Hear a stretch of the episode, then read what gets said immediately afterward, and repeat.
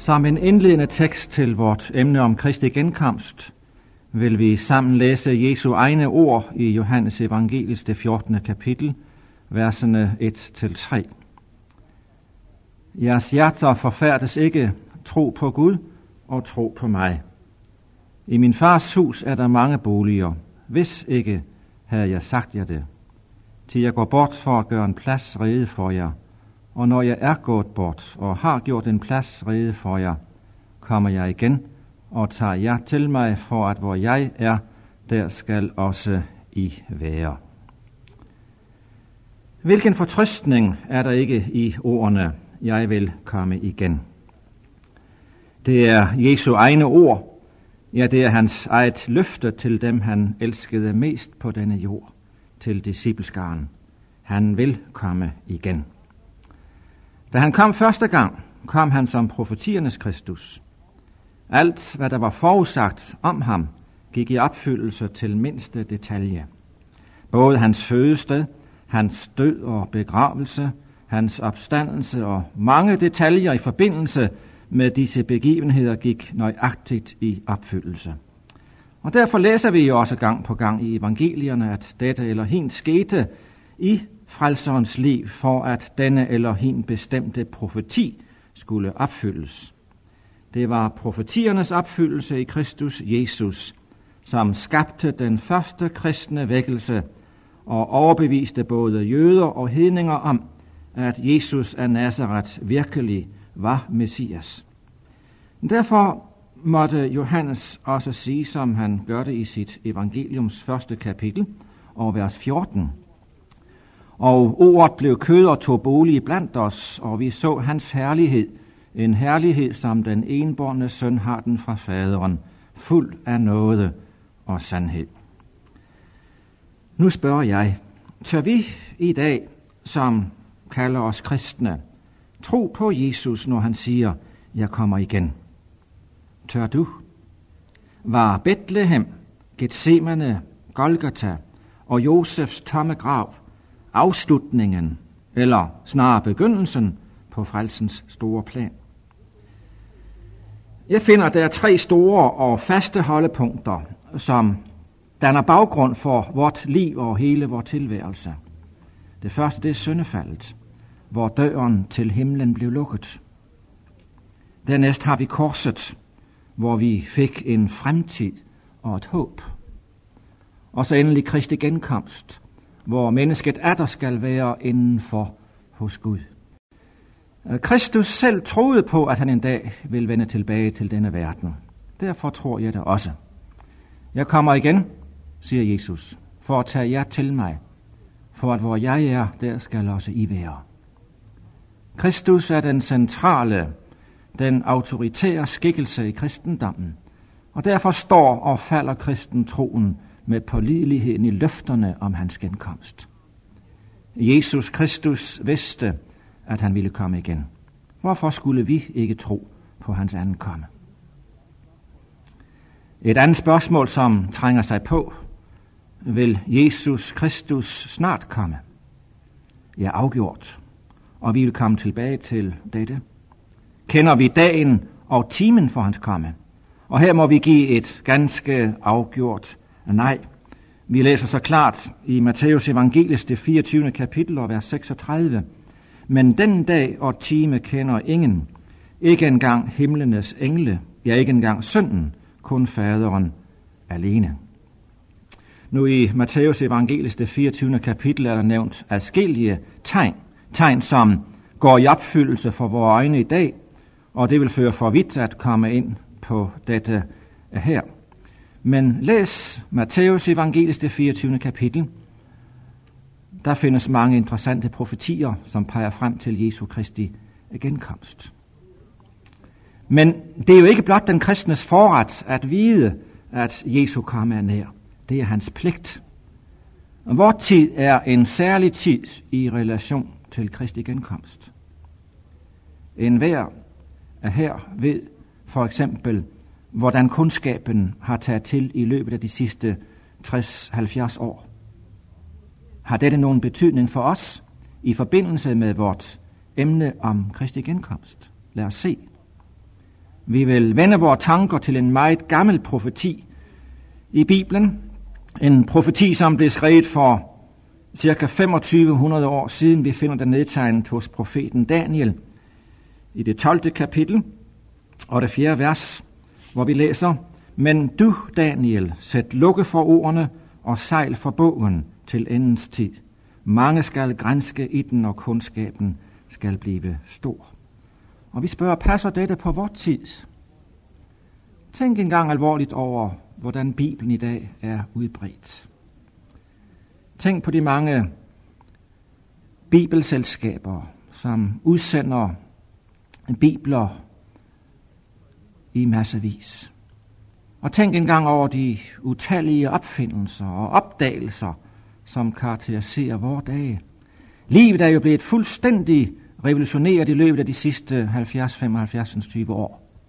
Den gamle tælleprås, for eksempel, er blevet til det elektriske lys. Hestekøretøjet er blevet til bilen, flyvemaskinen med mere. Den gamle trædenål er blevet til den moderne elektriske symaskine. Fejekosken er blevet til en støvsuger. Den gamle vandbrønd udenfor er blevet til indlagt varmt og koldt vand. Den gamle firpind til den moderne skrivemaskine. Den hestetrukne plov til den traktordrevne. Budbringeren på hesteryg til den moderne telefon. Telegraf og trådløs telefoni. En hver som i dag er 70 år har set, hvordan kundskaben har taget til. Tænk på radio og tv. Hvad betyder alt dette? Jo, at denne verdens afslutning er nær. At vi må forvente Jesu Kristi genkomst. Hvordan kommer Jesus? Lad mig sige med det samme, at ingen behøver at tage fejl eller blive bedraget. Gud fortæller os det så klart og enkelt, at selv et barn kan fatte det. Lad os tage tid til at læse nogle få skriftsteder, som vil give os vidshed. Lad os først danse ved en af de mest gribende scener i det nye testamente. Jesus taler med sine disciple på Oliebjerget.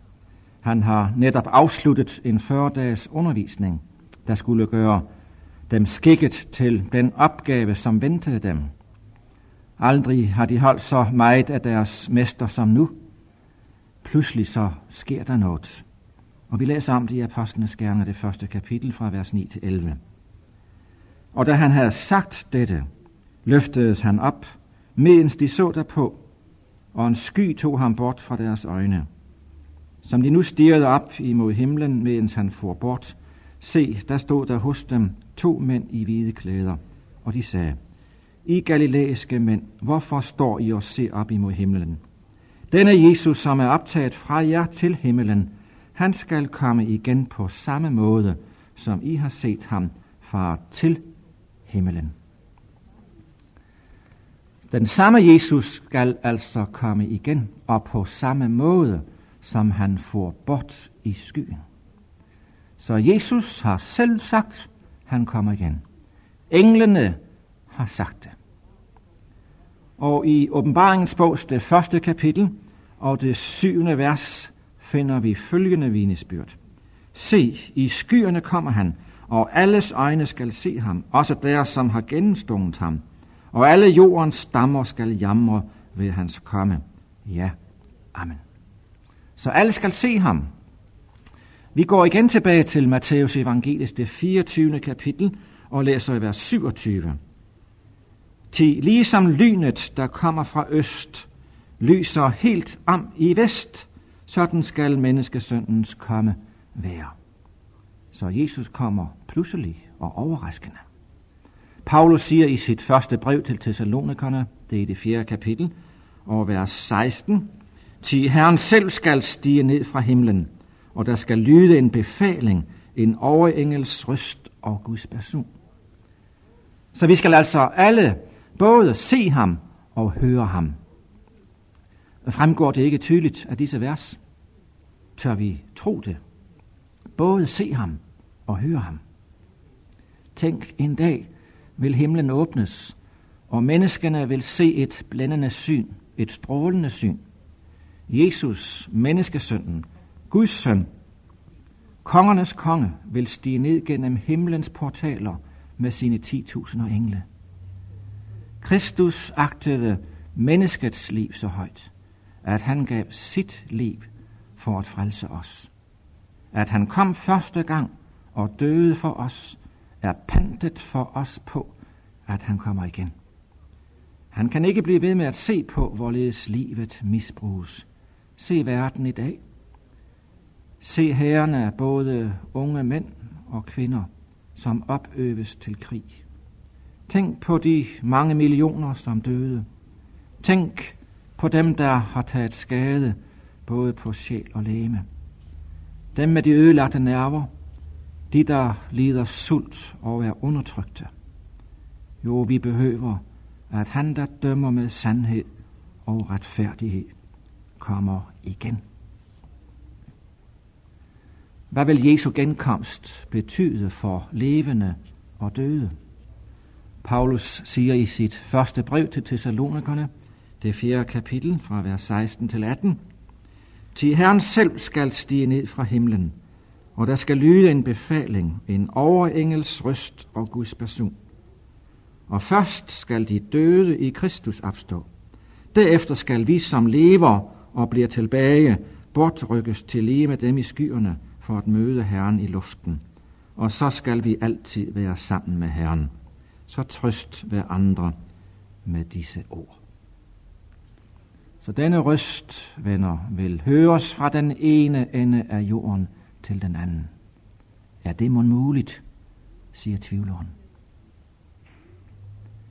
De levende, som ved tro på Kristus er beredt for hans rige, bliver forvandlet. Der har Kristus for evigt fravristet døden sit bytte.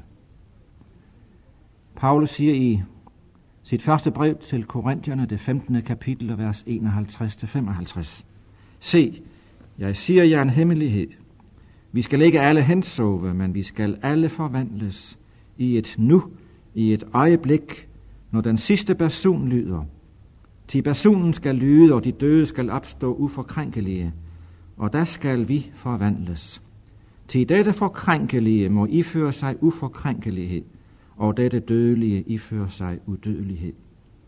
Men når dette forkrænkelige har iført sig uforkrænkelighed, og dette dødelige har iført sig udødelighed, der skal det ord opfyldes, som står skrevet. Døden og sejren vundet. Død, hvor er din sejr? Død, hvor er din brød? Er denne frelser ikke værd at længes efter? Tænk på, hvordan Bibelen afslutter sit vidunderlige budskab. Kom, Herre Jesus. Er det også vort ønske? Hvis ikke, hvad kan der være årsagen? Er der noget i vores liv, i dit liv, i mit liv, som vi ikke har fået bragt i orden? Jesus kan hjælpe enhver. Han længes efter det, for at vi kan være rede, når han kommer. Bibelen siger, at ikke alle vil være rede. Hvad med dem, der ikke er rede, når Jesus kommer? Det er en sørgelig skæbne, der rammer dem. I Bibelens sidste bog, åbenbaringens bog, 6. kapitel, læser vi fra vers 14 til og med vers 17. Og himlen forsvandt som en bogrulle, der rullede sammen, og alle bjerge og øer blev flyttet fra deres plads. Og jordens konger og stormændene og herførerne og de rige og de mægtige og alle trælle og frie skjulte sig i huler og mellem bjerge og klipper. Og de sagde til bjergene og klipperne, fald over os og skjul os for hans åsyn, som sidder på tronen og for lammets vrede. Ligeledes i Matthæus evangelis det 24. kapitel, fra vers 37 til 42 læser vi. Til ligesom i Noras dage, således skal det gå med menneskesøndens komme, som de levede i dagene før syndfloden, de åd og drak, tog til ægte og gav til ægte, lige til den dag, da Noah gik ind i arken, og de ansede intet, før syndfloden kom og rev dem alle bort. Sådan skal det også gå med menneskesøndens komme. Der skal to mænd være sammen på marken. Den ene tages med, den anden lades tilbage. Våg derfor, ti I ved ikke, hvad dag jeres Herre kommer. Og jeg vil læse i den forbindelse også fra 2. Thessalonikerbrevets 2. kapitel, og lige læse fra det første kapitel, fra vers 5 til 9, hvor Paulus siger, Her i ligger et varsel om Guds retfærdige dom, at I skal agtes værdige til Guds rige, som I lider for. Så sandt det er retfærdigt for Gud, at give dem trængsel til gengæld, som volder jer trængsel. Og jer, der lider trængsel, hvile sammen med os, når Herren Jesus åbenbares fra himlen med sine mægtige engle, med flammende ild, og bringer straf over dem, der ikke vil vide af Gud at sige, og over dem, som ikke er lydige mod vor Herres Jesu evangelium. Og fra det andet kapitel og vers 8. Og der skal den lovløse åbenbares. Ham skal Herren Jesus dræbe med et åndepust af sin mund og til intet gøre ved sit synlige komme. Men venner, ingen, ingen behøver at blive ladt tilbage. Kristus kan frelse os alle, og han ønsker det.